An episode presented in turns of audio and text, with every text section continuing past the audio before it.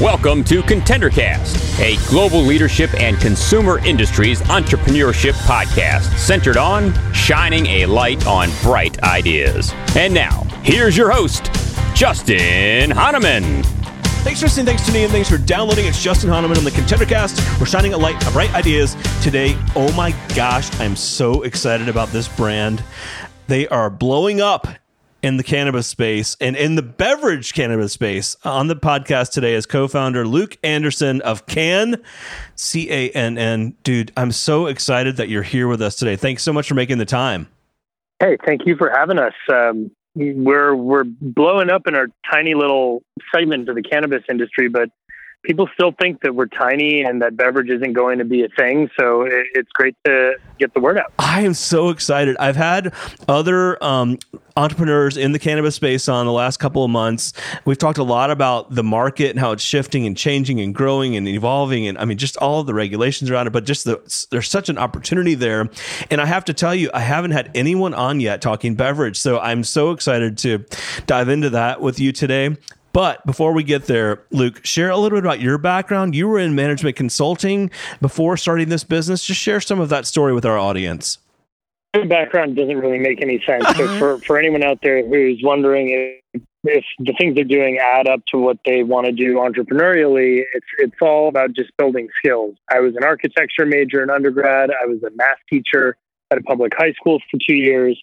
And then I was a management consultant at Bain and Co uh, focusing on consumer packaged goods, but but took a two year break to to go to business school at HBS in in between my pre MBA and post MBA consulting work. So very very corporate uh, lead in, but at, at, the last couple of years at, at Bain and Company, I worked in a unit that specifically focused on helping big multinational CPG companies behave more like startups.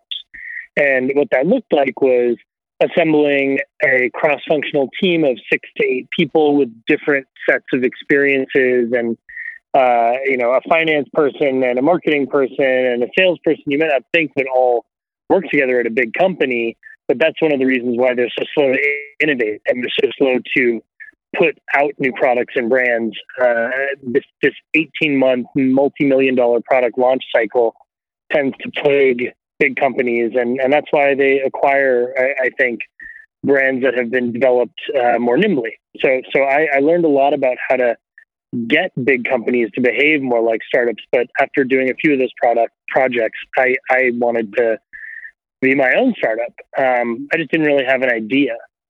Thankfully, my my co-founder Jake had been dreaming about microdose THC beverages for for about a decade, and we were colleagues at Bain and Company. We started on the same day in 2012.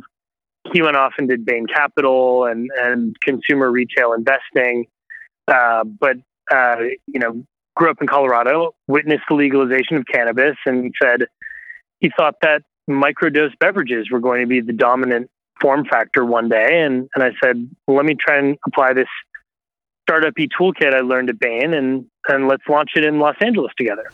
Wow. I love that. Well, and for those who don't know what microdosing is, I'll have you answer that. When I remember when I, during my time at Coca Cola, we actually launched this machine called Freestyle, and and microdosing was like the method by which you know you added flavor or components to a beverage. We call it a microdose, where it's 10 milligrams. Some people call low dose, and then 100 milligrams. Some people call higher dose. Uh, so when I say microdose THC beverage, I mean a beverage that is less than two and a half milligrams and why that's interesting is uh, why Jake wanted to bring this product in the distance uh, many, many years ago is that thousands of years of human history have been spent socializing around beverages. And, and when you think about the ones that have intoxicant ingredients like tea or coffee with caffeine or beer and wine with alcohol, it's really a microdose of alcohol Absolutely. that you're consuming or a microdose of caffeine so you guys have this idea you're the microdosing uh, you know is potential right? And so how did you get started? Like what were the first steps to even start a business in this space uh, let alone the, being in the beverage space? If you narrow and eliminate variables that lead to a complex launch process. So we said let's do one SKU which is a six pack of two milligram uh, beverages in an aluminum can format. Three different flavors, but two of each flavor bundled in one six pack. So there's only one product we were selling. We picked one geography, Los Angeles, home to lots of healthy hedonists, which we thought our target consumer would look like, who who want to you know go out until the bars close down uh, at 2 a.m. and then wake up at 8 a.m. and go to Soul Cycle to jumpstart their, their health kick again. Right. Um, that, that's a very you know high concentration in Los Angeles population. Uh, and then we, we picked one retailer rather than going in a number of retailers at the same time. We said, let's just go into MedMen. That's, that is a premium brand retailer that looks like it's filled with our target consumer. And by only focusing on one SKU, one retailer, and one geography, we said let and, and being uncompromising on the product ideals, like it's got to be in an aluminum can, it's got to be two milligrams. Um, we we devised some really amazing flavors and done on calorie and sugar content and ingredient quality, and then just said, all right, let's six months, let's uh, let's take a five hundred thousand dollar budget and let's figure out how to build and manufacture and and distribute and sell in, in one retailer in one geography. And if it goes well, then let's do it everywhere. A lot of the reason why cannabis beverages have not necessarily taken off yet is people are thinking too big with giant budgets and trying to get stuff to go all over the country or in, in another country like Canada where, where it's um, federally legal. It, it, and by doing that, you, you miss all of the key points that would make for that product to be successful in a very narrow environment. Like we learned that people loved the fact that it had some CBD in it, but they would they really liked that it wasn't a CBD only beverage because they didn't think CBD drinks really worked for them and they couldn't feel anything. We learned that they really liked the the flavor profiles of mixing fresh juice and a little bit of herbs, and we learned that they liked uh, price point uh, the lower and closer to twenty dollars uh, per six pack uh, that it could get.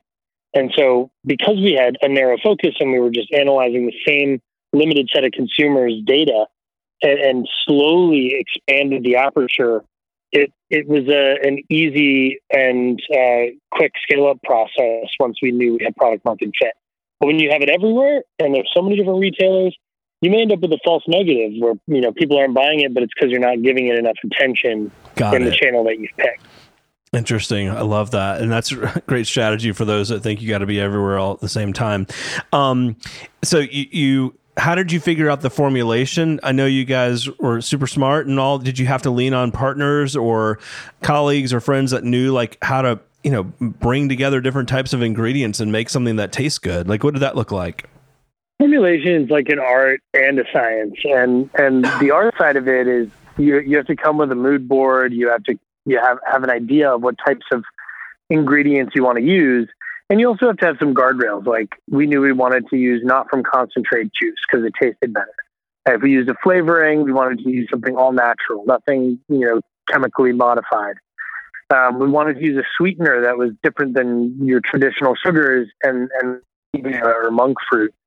And, and so we came in, met a food scientist after speed dating a few, and said, "Hey, we, we think we want to use these fruits. We want to use these herbs. Can you help us get the pH and the Brix correct?"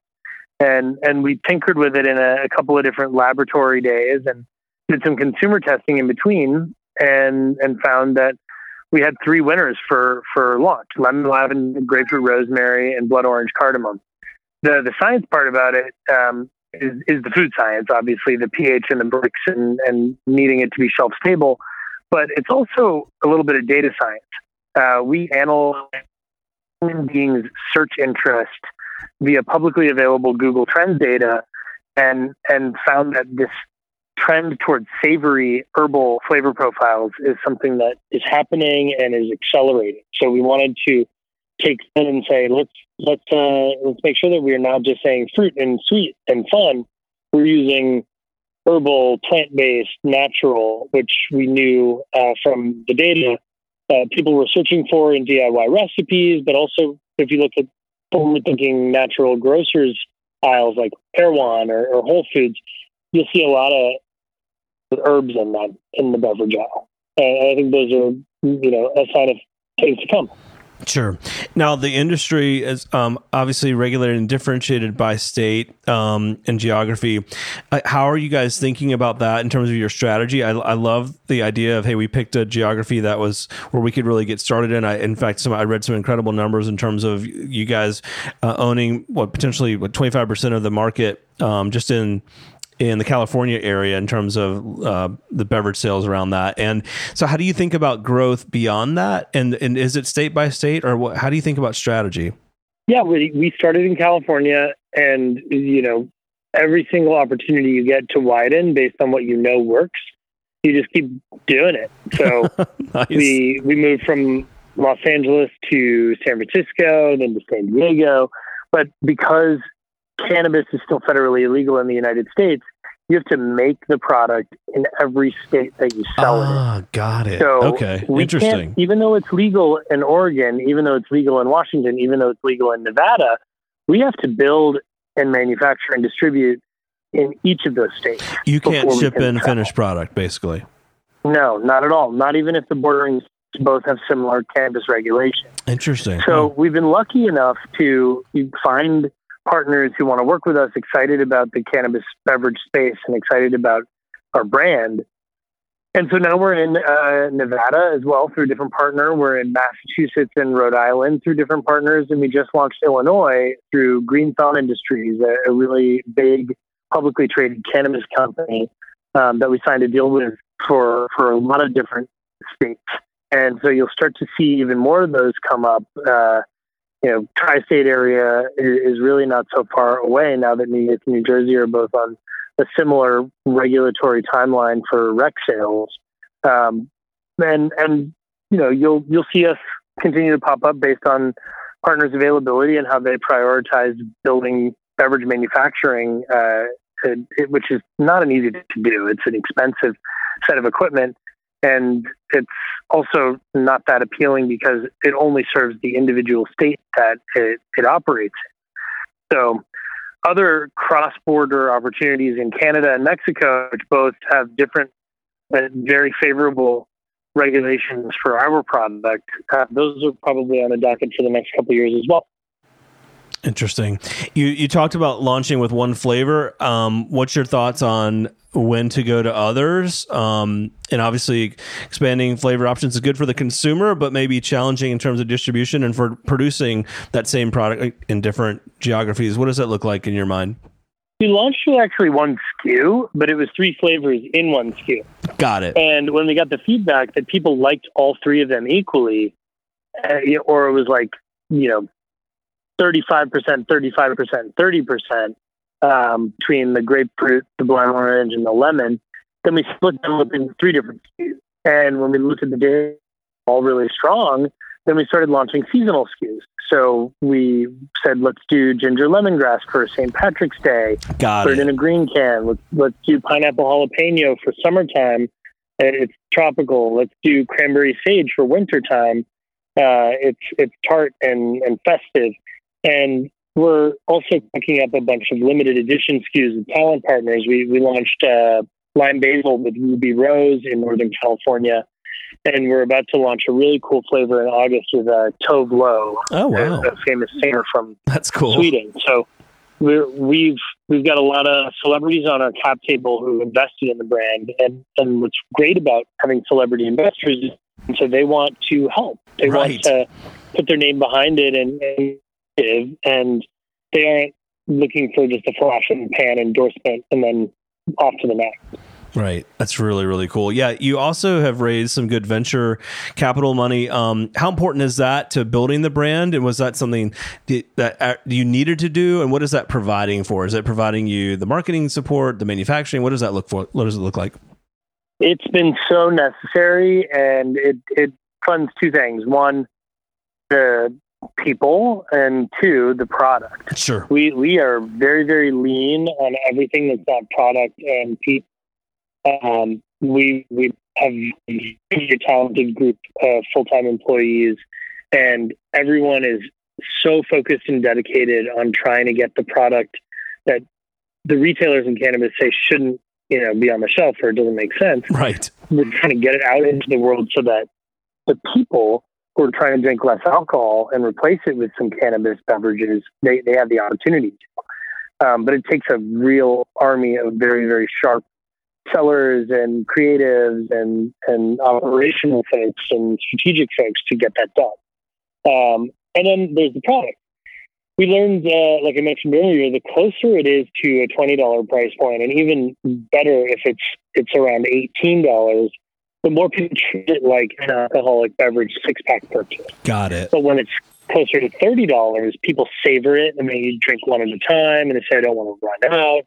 We want people going through this faster and making it more of a social drink. Got it. Um, so we we we've raised a lot of equity financing to subsidize losses on the product because at a certain point when we scale up, we're going to be able to flip uh, the business to being very profitable once we're able to negotiate price breaks on all of our non-cannabis, non-state by state costs. Got it. Makes sense. Um, you think you know you spent you mentioned you spent time in the broader CPG industry um, back in your consulting days.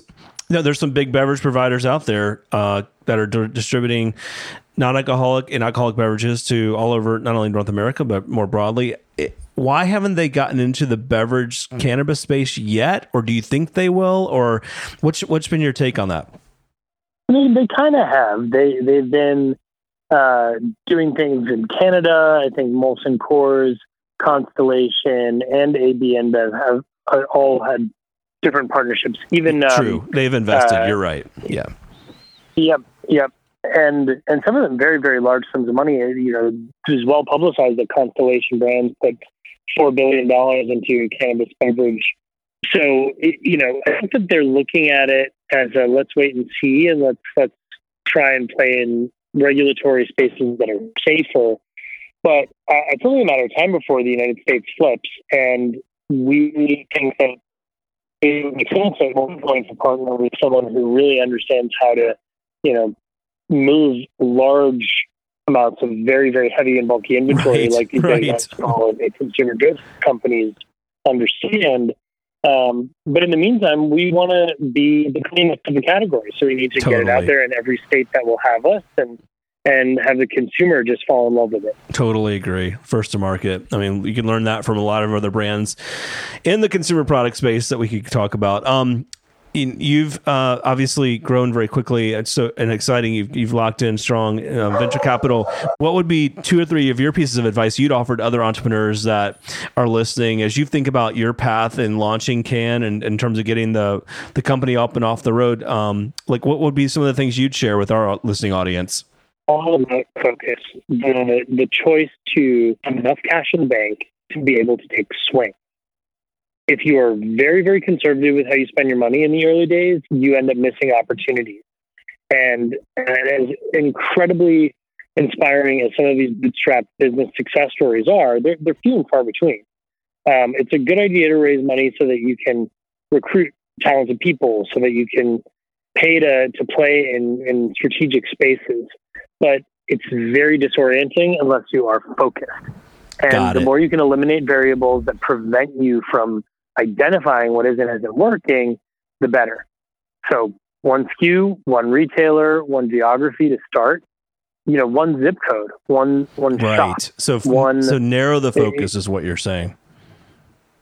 Yeah, one promotion, one set of bud tender engagement models. uh, You know, i- i- or for traditional CPG, one one set of uh, relationship building techniques for retailers that I care about. There's there's a lot of a lot of noise. There's a lot of things that we just know work. There's a lot of people you can ask for advice from who who know what works, and if you just eliminate the noise from the product and channel and and partner side of things, you'll have an easier time understanding how to grow and how to scale. Wow. And then what about the importance of a, a co-founder? And you, you know, you, the two of you have launched the business together, um, and you've had a co-founder. Not not everyone that we have on our show has a co-founder. How important is it to have someone like that working with you and or the right team around you? I would I would go ahead and say it's essential. um, again, there are examples of people who are solo founders who have built big businesses incredibly successfully. And there are also way more examples of solo founders who, because of the psychological trauma involved in getting a company off the right. ground and, and the many roadblocks and how weak and tired you are, um, don't because not because the product wasn't a good idea, but because it was too much for them to hold as one individual. And, more than that, having two people arguing from different perspectives, you end up finding a middle ground that makes more sense for everybody. And so Jake and I are very different. I'm I'm really outgoing. He's a little more introverted. Um, I'm a little bit more like wacky creative, and he's a little bit more analytical and precise. Got and it. and so because we work really well together, we can do twice as many things. And and sometimes you just pass something to somebody, and sometimes you pass it to the other based on whose skills and capabilities best match the, the task at hand. Totally, and I love that.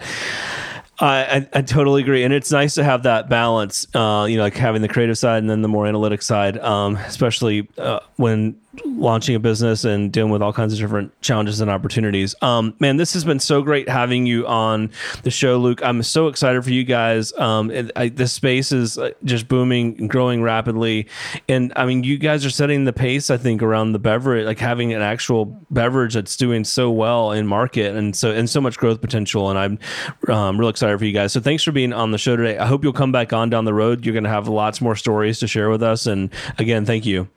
Thank you. And, and to anyone who's listening and is in one of the five states we're in, if you want to drink less alcohol, go pick up a can from a dispensary. Follow, follow us on Instagram at D R I N K C A N N.